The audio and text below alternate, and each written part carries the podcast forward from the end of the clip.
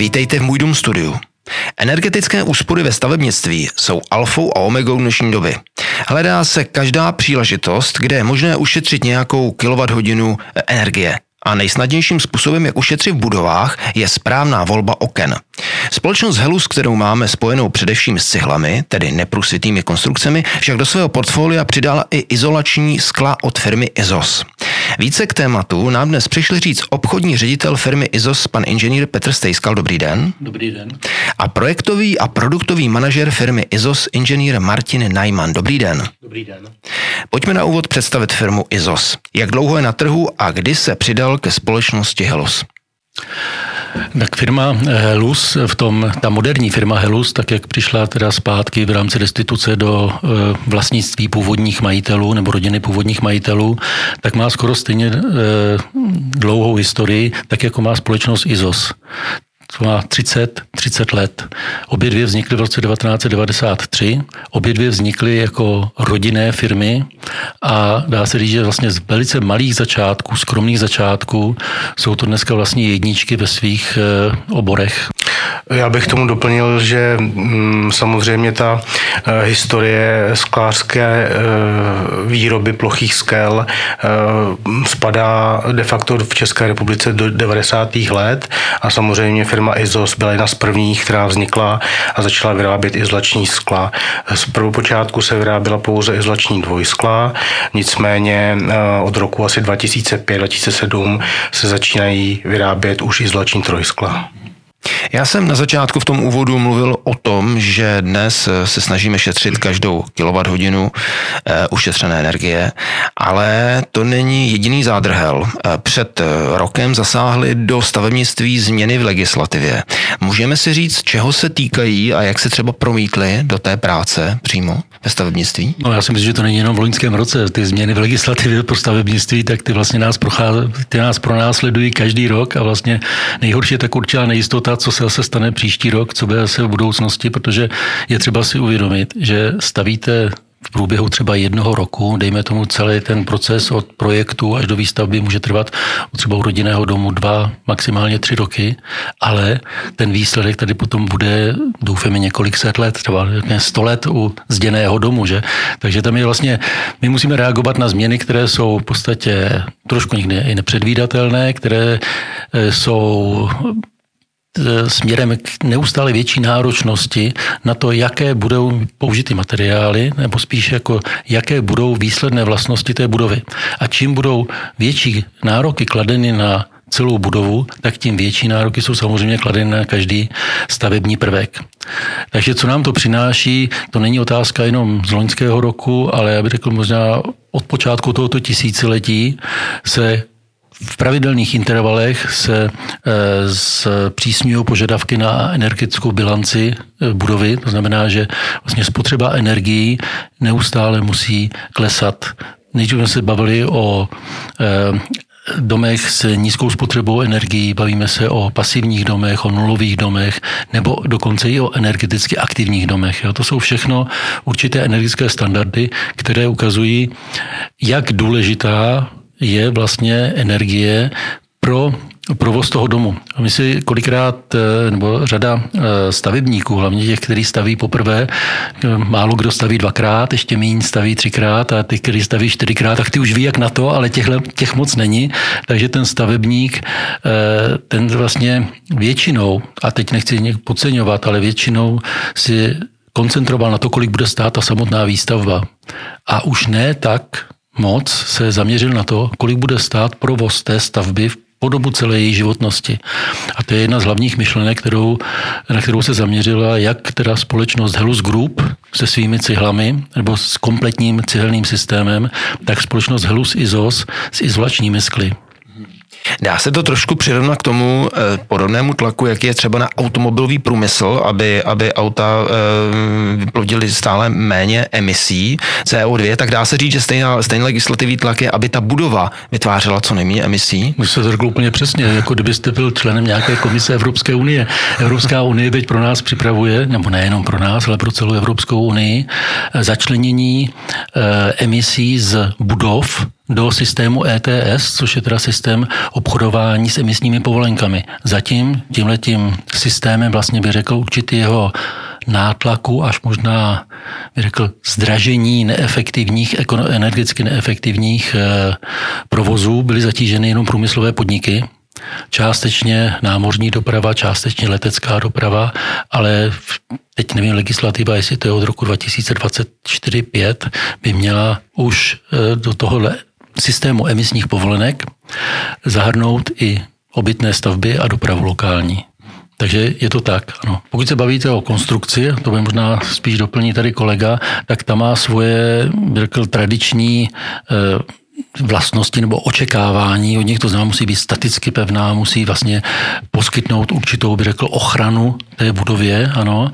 A ty ostatní otázky, které se týkají vlastně, řekněme, energetické účinnosti nebo energetických úspor, ty už zase s tím, ty už nesouvisí jenom s tou statikou. Možná, že bys to mohl říct víc. Já bych jen doplnil um, k tomu základní takovou věc a chtěl bych říct, že střední Evropa, um, jak bych to řekl, uh, pojmenoval bych státy Polsko, Česká republika, Slovensko, Německo, Rakousko, tak uh, myslím si, že uh, v aplikaci izolačních skel jsou tyto státy nejvyspělejší.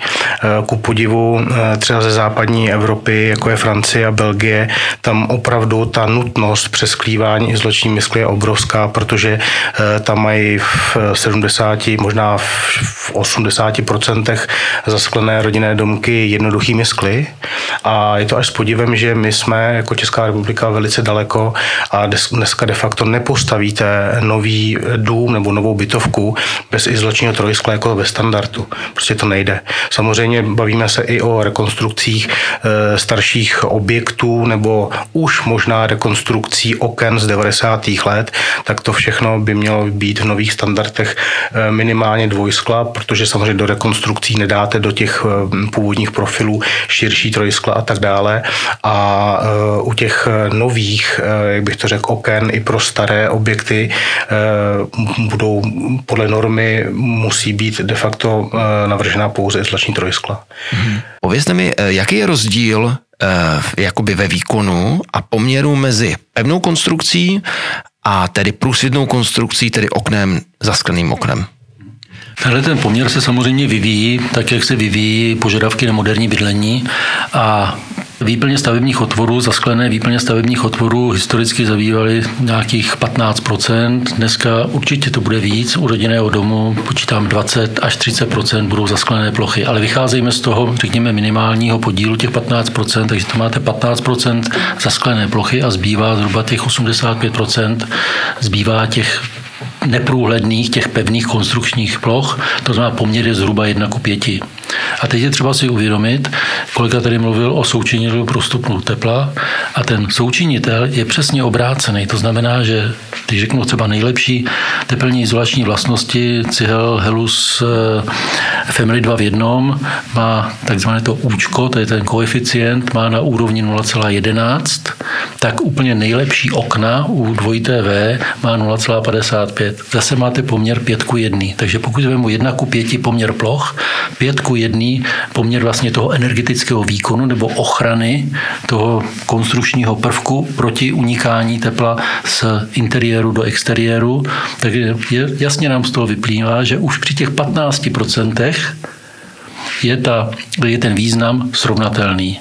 Pokud se budeme o té moderní výstavbě, no tak tam samozřejmě by už ta okna nebo to zasklení má ještě větší význam pro tepelnou spotřebu nebo energetickou spotřebu domu, než ta její pevná část.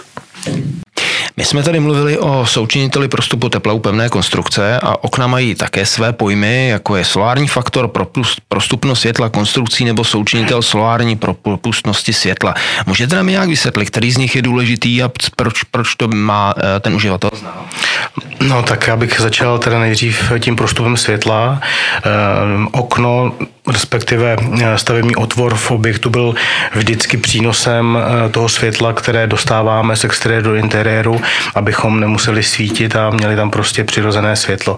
To znamená, ten prostup světla je pro nás velice důležitý a samozřejmě čím víc toho světla tam je, tak tím je to pro toho uživatele nebo eh, pro ty lidi, lidi kteří jsou v interiérech samozřejmě příznivější a lepší. Samozřejmě má to vliv i pro pěstování květin a tak dále. Co se týče Eh, parametru solárního faktoru, tak parametr solárního faktoru je de facto hodnota, která vám přesně charakterizuje, kolik celkové tepelné energie projde tím, oknem z exteriéru do interiéru. To znamená, čím vyšší hodnota, tím dostáváte víc tepla od slunce, například v zimním období nebo v období vytápění, tak dostáváte zdarma, anebo naopak eh, v létě, když chcete nějakým způsobem eh, zajistit eh, menší prostup tepla, tak je samozřejmě ten solární faktor, například tak, který Petr zmínil, u lehkých oborových plášťů, velikých prosklených objektů, tak samozřejmě tam ta plocha je de facto stoprocentní zasklená, tak tam je tlak na to, aby ten solární faktor byl co nejnižší, aby se budova nepřehřívala a tak dále. Co se týče toho eh, nejdůležitějších, nebo jednoho z nejdůležitějších parametrů, tak je to koeficient prostupu tepla, jak už jsme zmiňovali u pevné obálky objektů, tak u eh, skla se tento koeficient nazývá UG a musím eh, vyzdvihnout eh, jeho hodnotu v porovnání mezi dvojsklem a trojsklem, kdy u izolačního dvojskla ta hodnota U byla ve standardu 1,1, 1,0 a u trojskel už tato hodnota je 0,5 to znamená, že má dvakrát lepší izolační vlastnosti. Jo, to je veliký posun. Samozřejmě dvojsklo stojí nějakou cenu, trojsklo stojí nějakou cenu, ale cena za to trojsklo není dvojnásobná, ale dokonce máte tu izolační hodnotu dvojnásobně lepší. Takže prostě ty trojskla e, mají význam a je to taková fyzikální hranice, protože pokud bychom se bavili dál o izolačních čtyřsklech, pětisklech, tak to už z fyzikálního a technologického hlediska nemá význam. Mm-hmm. Dnešním standardem už jsou trojsklá. Jaká jsou jejich největší výhody? Proč bych je měl upřednostnit třeba před dvojskly, když třeba řeknu, teď bych řekl, podívejte se, je jižní strana, tady já mám spoustu solárních zisků, mě stačí dvojskla. Proč bych měl vždy upřednostnit ta, ta trojskla? Hmm, jak už jsem zmínil teď eh, před chvílí, tak ta trojskla eh, řeší hlavně tu izolaci. Jo, to znamená dvojnásobná nebo třeba o 60-70% lepší izolační schopnost toho trojskla je prostě přínos a v dnešní době podle norem eh, de facto nepostavíte dům bez trojskel. Jo, takže bavíme se o té schopnosti izolační. Jestli můžu doplnit kolegu, eh, ta, to trojsklo je velice výhodné díky tomu, že zabraňuje úniku tepla nebo energie z interiéru do exteriéru. To dvojsklo se na druhé straně umožňuje, díky tomu se jenom dvě vrstvy, tak umožňuje dost velké solární zisky, to znamená, že může docházet k tomu přehřívání. Ale já bych ještě doplnil kolegu, on se bavil o novostavbách, což samozřejmě je velice důležité, ale tady ještě jeden velice důležitý faktor a to znamená, že není ani dvojsklo jako dvojsklo. Jo? My se bavíme o tom, že není trojsklo jako trojsklo, to možná se bavíme za chvilinku, ale taky není ani dvojsklo jako dvojsklo. Eh, já pamatuju ještě dvojsklo někdy z 80. let, který se sešroubovávaly dohromady, že? tak samozřejmě to je úplně něco jiného, než jsou dvojskla, které se vyrábějí dneska, ale je to i něco jiného, než byly dvojskla, která se vyráběla třeba na přelomu tisíciletí eh, ty parametry eh, toho součinitelu eh, prostupu tepla nebo koeficientu prostupu tepla, tak v té době se mohly pohybovat, eh, nebo se pohybovali, řekněme, když to bylo před rokem 2000 až kolem 2,9 a když to bylo, řekněme, jak na začátku tohoto tisíciletí, tak 1,9. Ale jak zmínil kolega, tak dneska je to 1,1. Takže tady jsou obrovské úspory možné docílit v podstatě velice rychle, efektivně, bez nějakých, eh, bych řekl, ruši, moc rušivých elementů pro tu stavbu a pro ty obyvatele, jenom výměnou moderního dvojskla za staré dvojsklo. A máte úspory minimálně 50%. Jaká je role projektanta při určování správné sestavy oken v domě? No tak projektant samozřejmě podle mm, natočení objektu na světové strany by měl navrhnout ta skla tak, jak by měla fungovat. To znamená, že samozřejmě na severní stranu lze kombinovat standardní trojskla, které mají koeficient prostupu tepla 0,5, 0,6. To nejlepší, co možná na trhu je. Samozřejmě potom, pokud se budeme bavit o orientaci na světové strany, kde svítí slunce, jako je východ, jich a západ, tak v případě, kde máme možnost stínící techniky, tak eh, je nejlépe navrhnout izolační skla, která mají co největší světelnou propustnost, ale na druhou stranu chceme pracovat se sluncem a ten projektant by měl využít eh, tepelných zisků eh, v zimním nebo jarním a podzimním období, které nám dává slunce zdarma do objektu.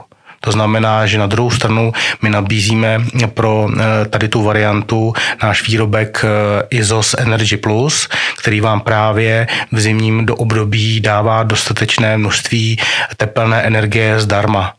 Jo? To znamená, že samozřejmě toto je nejdůležitější eh, si uvědomit v dnešním, dnešním turbulentním období, kdy ceny za energie jsou prostě obrovské, momentálně samozřejmě se už stabilizovaly a nevíme, co bude, co se bude dít, tak samozřejmě je dobré využít těchto možností. Samozřejmě, co je e, důležité, je dbát na to, aby eh, ten koeficient prostupu tepla byl pořád nejlepší možný a to je hodnota 0,506 na, na eh, objekty, které samozřejmě mají velká zasklení a eh, nejsme schopni ty zasklení zastínit nějakou stínící technikou v exteriéru, tak samozřejmě nabízíme také variantu. A ta varianta je lehké protisluneční pokovení, zasklení, jmenuje se ten výrobek ISOS Shadow, které vám samozřejmě dá dostatek světla, ale ten solární faktor, respektive ta hodnota té energie, která prochází do interiéru,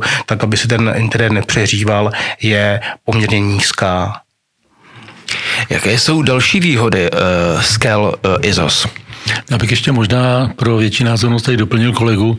Eh, ty rozdíly nejsou tak, že by si člověk myslel, že když tam dáte Energy, ISOS Energy Plus zasklení, tak získáte já rozdíl třeba teploty na vnější, pardon, na vnitřním skle, na vnějším povrchu vnitřního skla, že to bude třeba 5-10 stupňů. To tak určitě není. Ty rozdíly jsou měřitelné, pohybují se třeba kolem 1,5 2, do 2 stupňů Celsia, ale je třeba si uvědomit, že ten rozdíl na tom eh, povrchu vnitřního skla může být 1,5 až 2% což se nezdá, že je mnoho, ale znamená to úspory 20, kolem 20, 25 procent nákladů na vytápění. A úplně to samé platí i pokud použijeme teda ISOS Shadow, to znamená naopak, chceme snížit, tam třeba rozdíl může být 1 až 1,5 stupně Celzia ale díky tomu, že e, náklady na ochlazení vnitřní místnosti nebo interiéru o jeden stupeň jsou zhruba třikrát až čtyřikrát tak vysoké jako náklady na zvýšení teploty v interiéru, tak je ta vlastně ta úspora energetická při tom použití e, ISOS Shadow ještě větší, může být 30-40%. Jeden z velkých benefitů oken ISOS je jejich bezpečnost. V čem spočívá? Tak, eh, bezpečnost to je veliké téma. Eh, samozřejmě, jak tady už Petr zmiňoval, eh, dnešní moderní objekty mají obálku pro sklení mnohem větší, než býval dřív, kdy byly standardní okna nad parapetem, to znamená 900 mm, 1000 mm a začínala okna. V dnešních standardních domech ta okna jsou až k podlaze. A samozřejmě, pokud jsou takto velká zasklení, tak by měla být bezpečnostní kvalitní. Nejenom pro uživatele toho objektu, protože samozřejmě pokud máme eh, přízemní dům, kde eh, de facto za tím sklem je hned terasa nebo trávník nebo záhon, to znamená, pokud by ten člověk nějakým způsobem zakopl v interiéru a propadl přes to izolační sklo, tak um, se může maximálně pořezat, ale nepadá z výšky. Samozřejmě, pokud máme rodinné domy, které mají první nadzemní nebo, nebo druhé nadzemní podlaží, třetí nadzemní podlaží, podlaží bytovky a máme takto velká zasklení, tak samozřejmě ta priorita té bezpečnosti, zejména proti propadnutí, je definovaná normou ochranná zábradlí. Takže samozřejmě dbáme na to, abychom dokázali našim zákazníkům pomoct při navrhování bezpečnostních skel z tohoto důvodu, aby ten uživatel se neporanil, nepropadl a tak dále. Samozřejmě druhá bezpečnost je bezpečnost proti násilnému vniknutí. Eh, momentálně eh, je velké téma bezpečnost těchto skel, tak aby samozřejmě ten uživatel se cítil bezpečně a ty bezpečnostní se zvyšují. Eh, standardní bezpečnost bývala de facto v, v hodnotě bezpečnosti toho izolačního skla P2A podle harmonizované normy ČSNN 356. V dnešní době už eh, jsem de facto za poslední půl roku, rok eh, řešil mnohokrát vyšší bezpečnosti, jako je RC2, což znamená, ta RC2 je bezpečnost celého okna a samozřejmě to okno má v sobě rámy, panty, kování, tak eh, ty musí mít taky takovouhle bezpečnost a pro nás to znamená, že ta vyšší bezpečnost toho izolačního skla je v počtu folií. Čím více folií, tak tím to sklo je bezpečnější. Mm. A jestli jenom můžu doplnit zase jenom, uh, myslím si, že v té pro, hlavně pro laické mezi laickou veřejností, spíš když se nebezpečnostní, tak je to proti tomu rozbití, proti vloupání, jo, proti, bych řekl, nežádoucímu proniknutí z exteriéru. Ale to určitě není ta hlavní, eh, ta hlavní role nebo ten hlavní význam, protože většinou se chodí, teda když už zloděj asi spíš chodí dveřmi než okny, ale jde v prvořadě o ochranu uživatelů zevnitř. Jo. To, jak říkal Martin, je to opravdu někde je to předepsaný, protože to jsou ty vyšší místa a tak dále, ale pořád si myslím, že je hodně podceňovaný v českých eh, domácnostech nebo při návrhu eh, správných eh, skel nebo typu zasklení u rodinných domů vlastně bezpečnost těch uživatelů. Může si tam, může si tam hrát dítě, může něco spadnout, ano, může dojít k přehrátí toho skla, prasknout a jde jenom o to, aby se v podstatě chovala ta skla podobně, jako máme autoskla. Jo? Dřív, když prasklo, no, tak tam byly ostré e, střepy, které mohly člověka opravdu zranit a nebo i zabít. Že? Pak existují samozřejmě takové, které se rozsypou tak jako autosklo, které vám teda sice ne, neublíží, ale pořád to není příjemný. A tak jak říkal Martin, to nejlepší je, když jsou to lepená, vrstvená skla a mezi nimi jsou folie, které vlastně zabrání, i když se rozbije to sklo, tak zůstane pohromadě. A to je strašně důležitá záležitost. Další obrovskou výhodou je akustický komfort čím dál tím, čím dál tím větší eh, důraz se klade na ten akustický eh, komfort, protože jednak se hygienické normy eh, zpřísňují, jednak samozřejmě člověk chce mít uživatelský komfort, nechce být rušen vnějšími nežádoucími zvuky, tak to všechno zvyšuje požadavky na akustický útlum, a možná stejně, to jsem tady zapomněl ještě říct, on se říká, že většinou takové ty progresivní trendy, které se týkají stavebnictví, tak se dostávají k nám jako ze západu, když to řeknu takhle geograficky. A díky tomu, že společnost Helusizos vyváží dost významnou část svých materiálů, tam má izolační skel do západní Evropy, tak můžu říct, zatímco teda většina objednávek, která chodí právě ze Švýcarska, z Německa, z Rakouska, z těch zemí, tak to už jsou požadavky na akustická bezpečnostní skla. Tenhle ten trend ještě u nás nenastal, je to otázka několika, si myslím, málo let, kdy bude u nás také. Hmm. Já bych tomu ještě dodal uh, jeden poznatek a to je ten, že pokud řešíme bezpečnost pomocí lepených skel, tak samozřejmě vložením jednoho lepeného skla do izolačního trudiska zvýšíme významně akustiku celko, cel, celkového toho výrobku. To znamená samozřejmě, eh, pokud priorita toho uživatele majitele je akustika, tak samozřejmě jakmile vyřeší akustiku lepeným sklem, tak má i bezpečnost. Jo? Tyto, tyto jak bych řekl, parametry bezpečnost a akustika víceméně jdou ruku v ruce. My tady, my tady mluvíme o uh, izolačních uh, sklech do novostaveb i do rekonstrukcí stávajících objektů. Co je pro vás z vašeho hlediska důležitější nebo na co kladete větší důraz? No, tady, tady nemůže být, že jednu, jednu oblast preferujeme a ta druhá pro nás není důležitá. Jsou pro nás důležité obě dvě. Možná spíš naopak, z hlediska požadavků zákazníků se, se ty, bych řekl, priority trošičku mění a je to, dány, je to dáno vlastně možnostmi našich ani ne tak našich partnerů, ale partnerů výrobců oken. Jo? Že našimi přímými partnery je B2B business, jsou to výrobci oken a jejich zákazníci podle toho, jaký mají přístup, bych řekl, k financím, tak podle toho preferují buď novou, výstav, novou výstavbu, anebo rekonstrukci. Teď jsme ve fázi, kdy opravdu zahájit novou stavbu není tak úplně jednoduché, z hlediska finančního hlavně, že pozemky jsou nesmírně drahé, je jich málo, eh, stavební materiály během posledních dvou let také vyrostly cenově hodně vysoko. K tomu máte nedostatek kvalifikovaných eh, pracovníků, stavařů, takže ono to opravdu dneska není jednoduchý a určitě to není laciný začít s novou stavbou. Ta situace se určitě během pár měsíců, možná let zase sklidní, nějak se stabilizuje, ale v současné době asi kdo potřebuje zlepšit kvalitu svého bydlení, tak spíš rekonstruuje.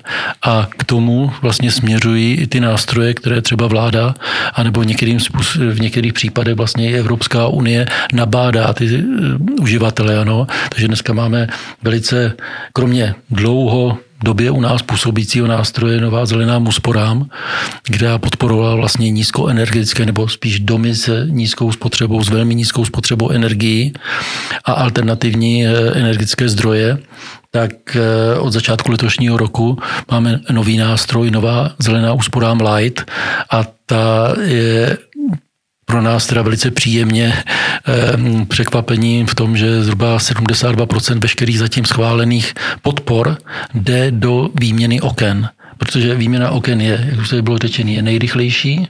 Máte za dva dny, můžete mít vyměněný vlastně v celém domě nebo v celém bytě. Je to nejlacinější a ještě vám to neudělá v podstatě žádný velký nepořádek. Když to srovnáte s ostatními eh, možnostmi zlepšení té energetické bilance domu, ať už je to e, izolace střechy, ať už je to izolace e, kompaktním zateplovacím systémem, oboje dvoje je nákladnější, trvá delší dobu a v podstatě vám na delší dobu změní vaše bydlení ve staveniště. Tak tohleto výměna oken nemá.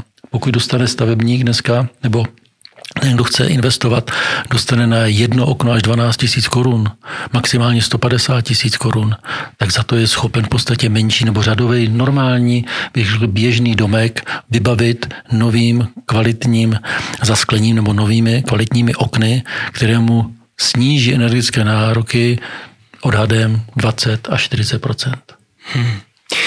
Jestli můžeme, pojďme si prosím na závěr říct, proč si na stavu použít právě okna a skla IZOS?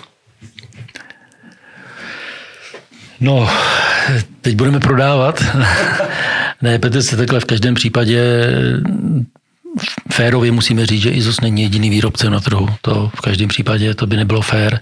Na druhé straně tak, jak to máme léta už ověřené z heluzu cilářského průmyslu, samotný výrobek je jedna věc, ale daleko víc pro toho zákazníka má přidanou hodnotu celý komplex předprodejního, řekněme, prodejního servisu, eh, podpora, kterou můžeme dát nejenom protože my neprodáváme, je třeba si uvědomit, že my neprodáváme tomu vlastně obyvateli nebo tomu investorovi, ale my prodáváme většinou firmám, které vyrábějí okna nebo dveře, to znamená, samozřejmě jsou to ještě další, ale teď se bavíme jenom o těch oknech, ano. A my potřebujeme tyto, tyto firmy jednak náležitě vybavit informacemi, argumenty, podporou, pracujeme na výpočtových programech, pracujeme na tom, aby vlastně každý si mohl velice jednoduchým způsobem spočíst, pokud místo těchto oken, která dneska mám, nebo těchto skel, bavíme se pořád o skle, místo těchto skel použiju tato skla. A teď budeme mluvit o IZOSu, z nabídky IZOSu. Pokud použiju IZOS triple, tak budu mít úsporu takovou a takovou a návratnost bude taková a taková. Při, samozřejmě při zohlednění velikosti toho bytu, o kterém, nebo toho domu, o kterém mluvím, při zohlednění ceny energii, typu energie, který používám. Ano. V okamžiku, když nebudu používat, eh, nebo když se rozhodnu ne pro IZOS triple, ale rozhodnu se pro IZOS Energy Plus, tak ta návratnost bude určitě kratší, ano. Pokud se rozhodnu pro ISO Shadow někde, tak zase tam poznám, jaká bude návratnost a jaký budou nároky vlastně na tu rekonstrukci. Takže proč pracovat s ISOSem? Protože ISOS nejenom vyrábí, ale poskytuje i podporu všem účastníkům vlastně toho řekl, distribučního procesu od nás, od výrobců izolačních skel až k tomu konečnému spotřebiteli, který to všechno zaplatí. Abych tomu ještě dodal jednu věc a e, to je hm, víceméně taková, jak bych to řekl, e, pozitivní technická záležitost, kterou jsme nabídli jako první na trhu zákazníkům naším, to jsou výrobci oken, jak Petr zmiňoval, a to je to, že my se snažíme u většinu, většině našich izolačních skel mít opracované hrany, to znamená, my de facto nevyrábíme izolační skla jenom s hranou řezanou, která může být i náchylná na hm, jak bych to řekl, kolísání teplot v létě nebo v zimě, protože samozřejmě ta hrana řezaná má svoje mikrotrhlinky a není tak odolná, jako když ta hrana je broušená. Takže to jsem jenom chtěl říct, že naši zákazníci si na to zvykli a samozřejmě to je e, takový pozitivní benefit, který nabízíme, aby to okno bylo stabilní, nebo to izolační sklo bylo stabilnější e, a aby odolalo e, změn, změnám teplot. A ještě, jestli dovolíte, ještě jeden argument k tomu, říkám vždycky, každý prodává ty svoje výrobky, že ty jsou ty nejlepší nebo ty jsou ty dobré. Jo? A určitě není jednoduché se pro koncového zákazníka rozhodnout, jestli pro výrobky od jednoho, druhého nebo třetího výrobce. Takže se naším takovým dlouhodobým eh, krédem je, aby jsme o, těm, o tom dobrém nemluvili jenom my sami, ale aby jsme si to nechali ověřit někým nezávislým, což se v případě teda eh, výrobku eh, ISOS nebo Helus ISOS jak dvojskel, tak trojskel. My jsme si nechali nezávisle prověřit ty parametry, které deklarujeme od nezávislých laboratoří, a to jak z České republiky, tak z Německa.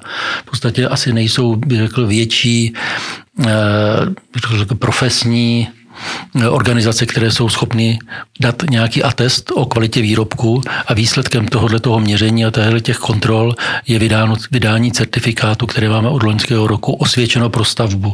To by mělo být z mého pohledu jako pro toho stavebníka tím správným argumentem, proč se rozhodne pro skla ze společnosti Helus Izos. Hmm. Pánové, já vám moc krát děkuju.